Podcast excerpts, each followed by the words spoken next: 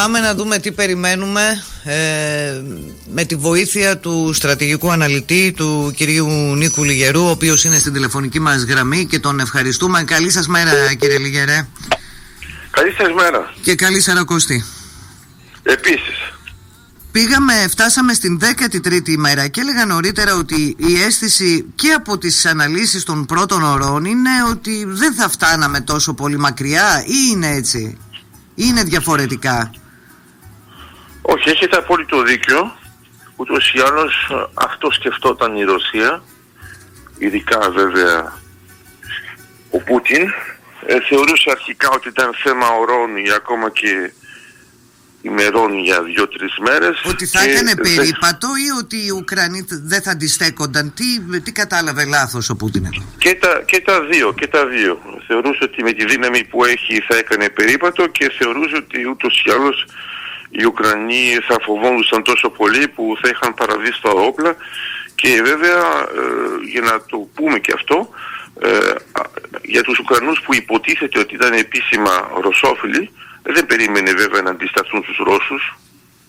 Άρα άμα τα συνδυάσουμε όλα αυτά, καταλαβαίνουμε ότι έγινε ήδη ένα στρατηγικό λάθος γιατί είχαν κάνει απλώς ε, μια προβολή με τα δεδομένα που είχαν στην Κρυμαία.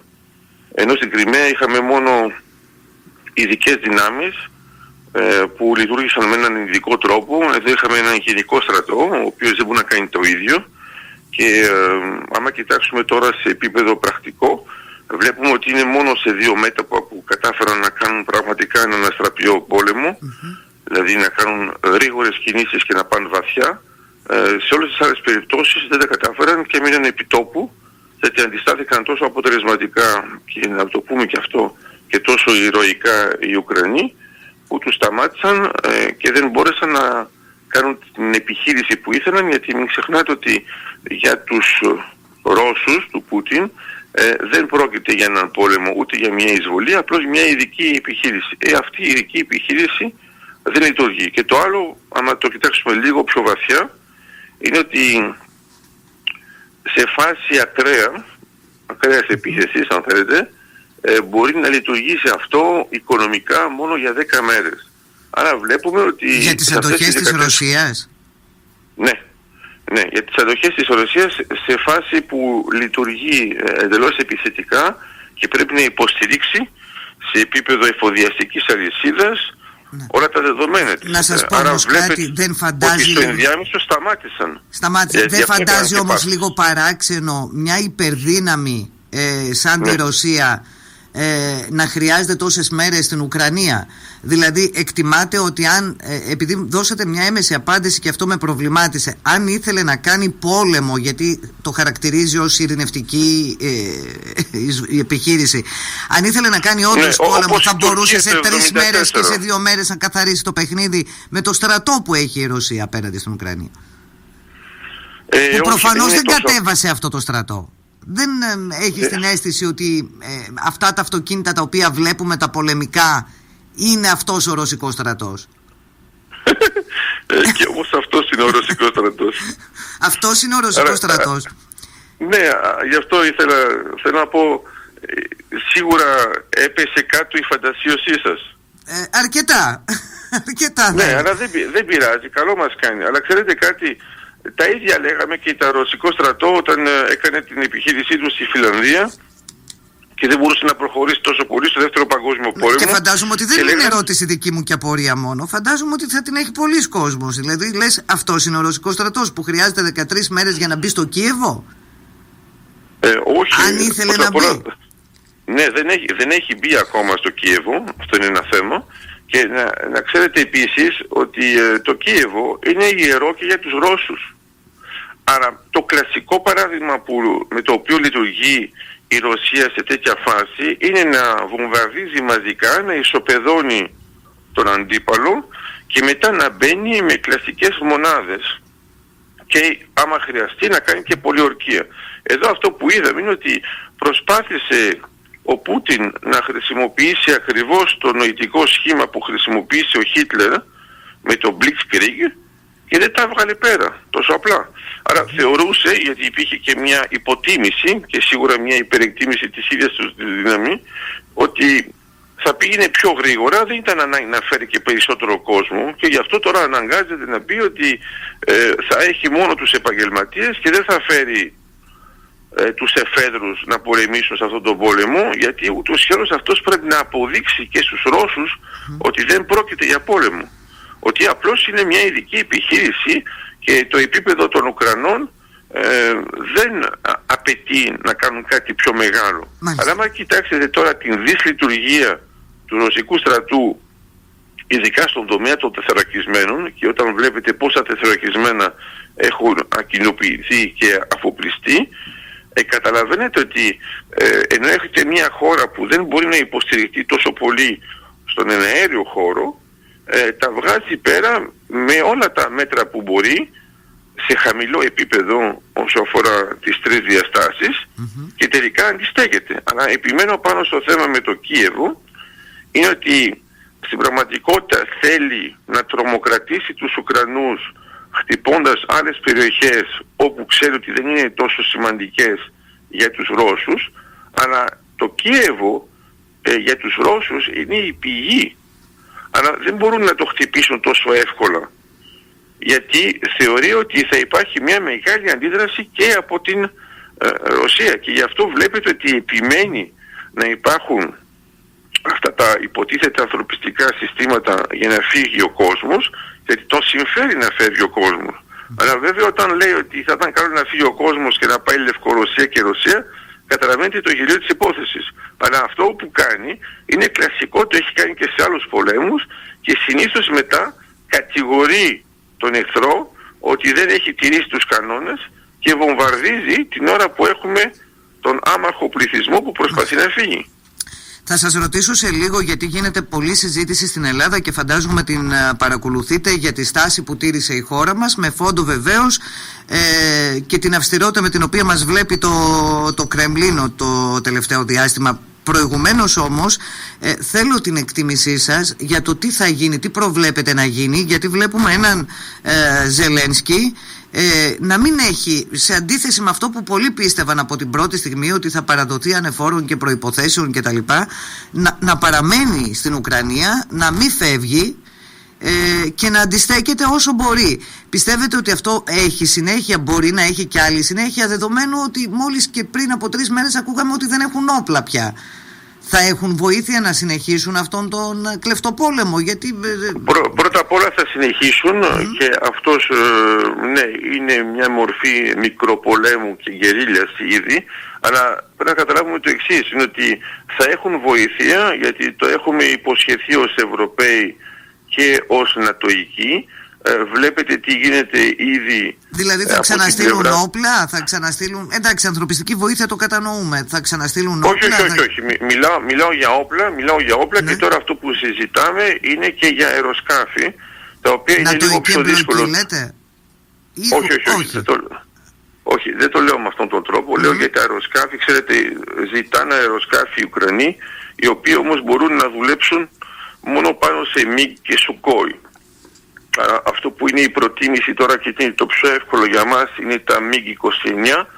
Αυτοί που έχουν τα περισσότερα ουσιαστικά είναι οι Πολωνοί, έχουν βέβαια και οι, ε, οι Ρουμάνοι και οι, Βούλγαροι, αλλά ε, η ιδέα πια είναι, είναι ότι οι πιλότοι της Ουκρανίας δεν έχουν εξοικειωθεί με οπλικά συστήματα που έχουμε για τα αεροσκάφη στο ΝΑΤΟ κλασικά. Άρα περιπλέκεται η, η κατάσταση για τους Ουκρανούς. Όχι, όχι, όχι, όχι, δεν περιπλέκεται καθόλου. Είναι ότι η ιδέα είναι ότι μπορεί η Πολωνία να δώσει μήκο 29 και έχει ήδη πει η Αμερική ότι θα μπορούσε να τα αντικαταστήσει με F-16 για την Πολωνία. Άρα αυτό σημαίνει τι πρακτικά, σημαίνει ότι δεν έχουμε μια άμεση εμπλοκή του ΝΑΤΟ, αλλά έχουμε μια έμεση υποστήριξη εφόσον οι πιλότοι της Ουκρανίας θα μπορούν να έχουν τέτοια αεροσκάφη. Με αυτά τα δεδομένα θα υπάρχει συνέχεια στον πόλεμο. Αυτό μου μας λέτε τώρα εκτιμάτε. Και βέβαια, αυτό σας το λέω από την αρχή. Ναι, και το θέμα είναι ότι θα υπάρχει και αντίσταση, θα υπάρχει και ενίσχυση της αντίστασης και επειδή θα υπάρχει και εξοπλισμός, ε, δεν πρόκειται να το παρατήσουν το έδαφος έτσι όπως το κάνουν. Γιατί το βλέπετε ακόμα και για τους πρόσφυγες, βλέπετε πολλές γυναίκες με τα παιδιά τους να φεύγουν και οι άντρες να μένουν. Ε, αυτό είναι πραγματικά μια ένδειξη ενός λαού που αντιστέκεται γιατί ε, έχουμε την τάση να μπερδευόμαστε και να λέμε ας πούμε ότι οι μετανάστες, οι λαθρομετανάστες είναι όλοι του ίδιου τύπου. Δεν είναι το ίδιο. Γιατί ε, αν θυμάστε καλά τι βλέπαμε από τη Συρία και το Ιράκ, βλέπαμε σχεδόν αποκλειστικά άντρες, πολύ σπάνια γυναίκες με παιδιά και όταν υπήρχε αυτή η περίπτωση τότε δίναμε προτεραιότητα. Εδώ είναι ακριβώς το αντίθετο. Είναι έτσι. Είναι Ουσιαστικά φεύγουν οι αδύναμοι και οι πιο δυνατοί που μπορούν να αντισταθούν παραμένουν. Άρα βλέπετε διάρκεια πολέμου. αυτό κατάλαβα. Για μέρες ακόμα. Σωστά, το, βλέ, το βλέπω για διάρκεια και βλέπω επίσης ότι ε, στο ενδιάμεσο τα μέτρα θα γίνουν πιο σκληρά γιατί πρέπει ουσιαστικά να μεγιστοποιήσουμε το κόστος της εισβολής για την Ρωσία για να σταματήσει και με αυτόν τον τρόπο όλη η διαδικασία γιατί μην ξεχνάτε ότι στη Ρωσία υπάρχουν πολλοί Ρώσοι που αντιστέκονται και θεωρούν ότι είναι απαράδεκτο αυτό που κάνει ο Πούτιν. Ναι, αλλά είχαμε και μια εξέλιξη που φαντάζομαι την παρακολουθείτε. Ε, έχει σπάσει λίγο το ενιαίο μέτωπο της δύσης ε, σε ό,τι αφορά τις οικονομικές κυρώσεις. Είδαμε τον Σόλτς ε, να διαφοροποιείται σε σχέση με το φυσικό αέριο και το πετρέλαιο και λέει παιδιά δεν γίνεται, δεν έχουμε επάρκεια, ε, ας μείνει έξω το φυσικό αέριο και το πετρέλαιο. αυτό να ξέρετε δεν έχει θα δημιουργήσει προβλήματα όμως; Όχι, όχι, όχι. Δεν υπάρχει καμία διάσπαση του μετόπου μας. Αυτό είναι που λέμε από την αρχή και άμα προσέξετε για τις κυρώσεις δεν, έχουν, δεν έχει μπει κάτι για το φυσικό αέριο. Στην πραγματικότητα όταν σταματάμε έναν αγωγό που δεν, δεν, ήταν, δεν έχει γίνει ακόμα δεν είναι το ίδιο το να κάνεις κυρώσεις πάνω στο φυσικό αέριο στο πετρέλαιο. Αλλά άμα προσέξετε όλα τα μέτρα που έχουμε βάλει δεν ναι, αφορούν αλλά σου έδινε την αίσθηση εξ αρχής η Δύση ότι θα ήταν εφόλη τη ύλης οικονομικές κυρώσεις. Ε, πιστεύαμε όχι, ότι όχι, αφορούσε όχι. και την ενέργεια όλο αυτό το. Βε, Βεβαίως και όχι και ποτέ δεν το είπε και δεν είναι η Δύση, είναι και η Ελλάδα. Γιατί έχει πολύ πλάκο όταν λέμε συνεχώς η Δύση. Εμείς που είμαστε. Στη Δύση, φαντάζομαι. Ε, τότε τότε ας το λέμε, ας πούμε, οι Ευρωπαίοι, νομίζω ότι είναι πιο σωστό, okay. ειδικά για αυτές τις κυρώσεις. Και το ίδιο είναι για τους Νατοικού. Άρα λέω απλώς ότι άμα το δούμε πρακτικά και αναλυτικά θα δείτε ότι ποτέ δεν μιλήσαμε για θέματα ενέργειας.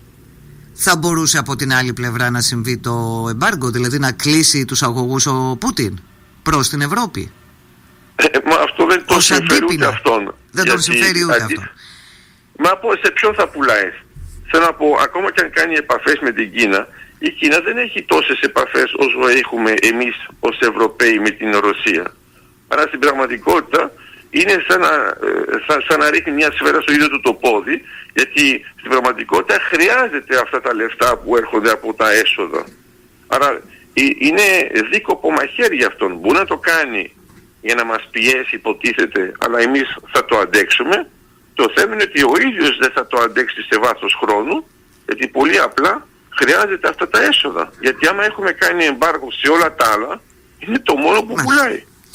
Για πείτε μου τη δική σας θέση απέναντι σε όλο αυτό το οποίο άνοιξε ως θέμα μεγάλο και προκάλεσε σε δύσκολες στιγμές για τη χώρα και αντι, αντιπαράθεση εδώ πολιτική για τη στάση την οποία τήρησε η Αθήνα από την uh, πρώτη στιγμή.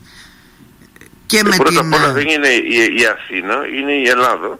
Και η Ελλάδα από την πρώτη στιγμή τήρησε μια τάση η οποία είναι απόλυτα ορθολογική και είναι μια τάση η οποία είναι και στάση ευρωπαϊκή και νατοϊκή. Είμαστε μέσα σε μια μεγάλη συμμαχία. Έχει υπάρξει μια ομοφωνία και στο επίπεδο της Ευρωπαϊκής Ένωσης με τις 27 χώρες και στο ΝΑΤΟ με τις 30 χώρες. Κατά συνέπεια η Ελλάδα που είναι σε, σε αυτές τις δύο υπερδομές κάνει ακριβώς αυτό που κάνουν όλοι. Άρα δεν βλέπω ποια είναι η αντιπαράθεση στην οποία αναφέρεστε. Ότι ε, τα περί ουδετερότητας, ότι θα μπορούσαμε να στείλουμε Ντεπόν, γάζες και δεν ξέρω εγώ τι άλλο ε, και όχι όπλα. Δεν μπορούμε να είμαστε ουδέτεροι με αυτό το θέμα γιατί είναι πολύ απλό.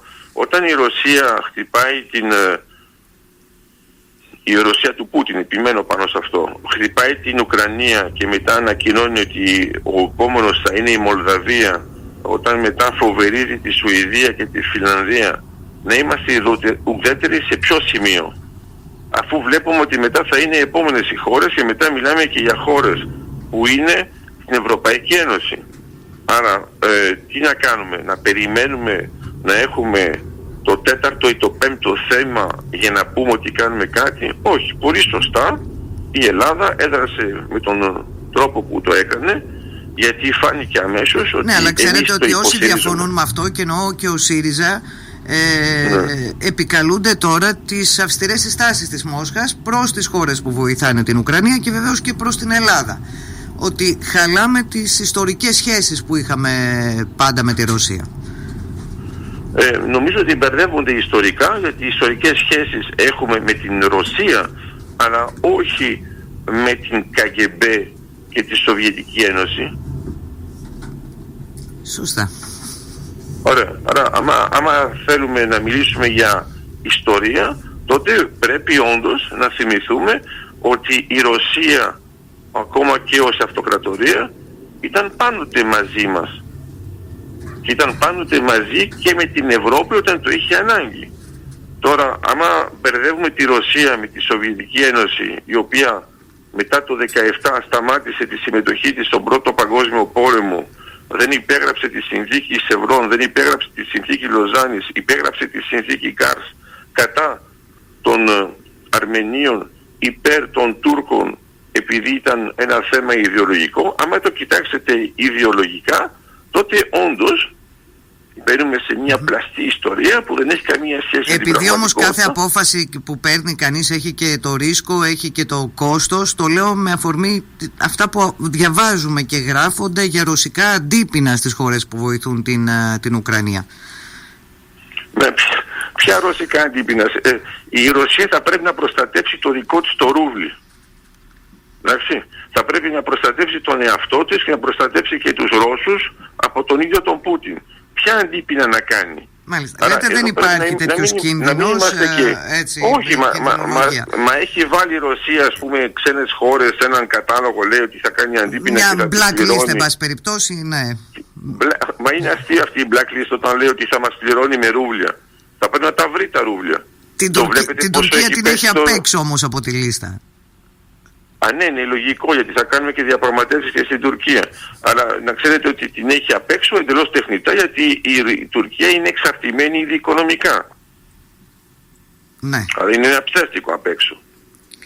Ε... Καλύτερα να είμαστε μέσα με τους συμμάχους και να είμαστε όλοι μαζί, δηλαδή να μπαίνει όλη η Ευρωπαϊκή Ένωση υποτίθεται σε μια αντίπεινα τέτοιου τύπου και να προσθέτει την Αμερική ή τον Καναδά κτλ.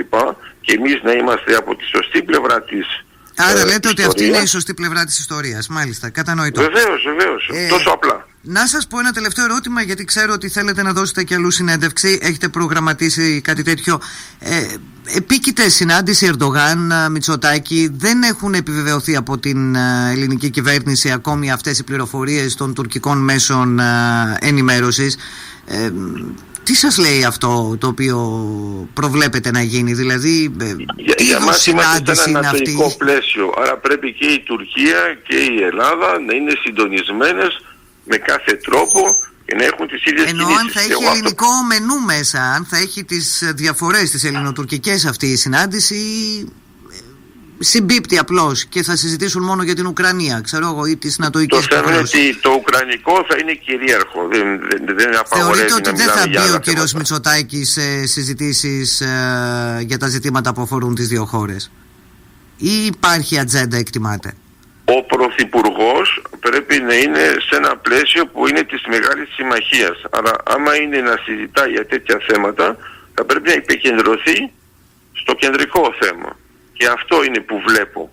Τώρα το γεγονός ότι η Ρωσία προτιμά τώρα να παίξει και με την Τουρκία και να μην παίξει μόνο με τη Λευκορωσία, να ξέρετε ότι αυτό συμφέρει γιατί η Λευκορωσία είναι εντελώς το τσιράκι της Ρωσίας ενώ με την Τουρκία είναι λίγο διαφορετικά, μπορεί να είναι εξαρτημένη η Τουρκία αλλά είναι υποχρεωμένη να είναι σε ένα πλαίσιο νατοϊκό.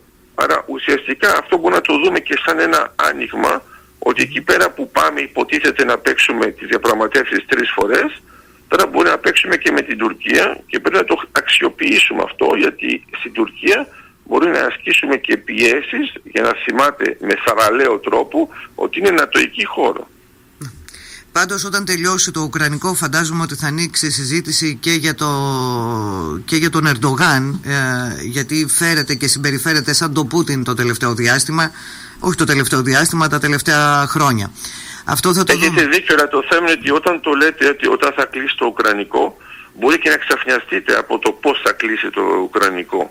Αυτό που έχει σημασία είναι ότι το Ουκρανικό δεν είναι μόνο Ουκρανικό, είναι καθαρά ευρωπαϊκό και πρέπει να κλείσει με τον τρόπο που θέλουμε εμείς για να μην υπάρχει συνέχεια και έχουμε μετά ένα Μολδαβικό, ένα Σουηδικό, ένα Φιλανδικό κτλ. Άρα ο τρόπος που θα κλείσει έτσι θα καθορίσει τις μετέπειτα εξελίξεις φαντάζομαι αυτό λέτε. Ναι γι' αυτό, γι αυτό ξέρουμε εμείς ότι είναι πολύ σημαντικό να προστατέψουμε την Ουκρανία γιατί προστατεύουμε ήδη την Ευρώπη. Δεν προστατεύουμε απλώς μια απομακρυσμένη περιοχή στην οποία δεν δίνουμε σημασία. Και όταν μιλούσατε ε, προηγουμένως για ιστορικές συμμαχίες φαντάζομαι ότι έχετε στο μυαλό σας το γεγονός ότι η φιλική εταιρεία η οποία ήταν εναντίον της Τουρκίας αν θυμάστε καλά, γεννήθηκε στην Ουκρανία, ότι ο τάφος του Υψηλάνδη είναι στο Κίεβο κτλ. κτλ. Φαντάζομαι ότι αναφερόσασταν και σε αυτή την έννοια. Έτσι. Κύριε Λιγερέ, σας ευχαριστούμε θερμά. Περιμένουμε να δούμε για την παρέμβασή σας. Εγώ κρατάω το ότι έχουμε δρόμο ακόμη και μακάρι τουλάχιστον να, να σταματήσουν αυτές οι εικόνες που μας φύγουν το στομάχι με τους πρόσφυγες. Εγώ χαίρομαι, χαίρομαι που λέτε έχουμε δρόμο και όχι έχουν δρόμο. Έχουμε δρόμο, έτσι είναι κύριε Λιγερέ. Μπράβο. Να είστε καλά. Την καλημέρα μας. Γεια χαρά. Γεια σας. Επίσης.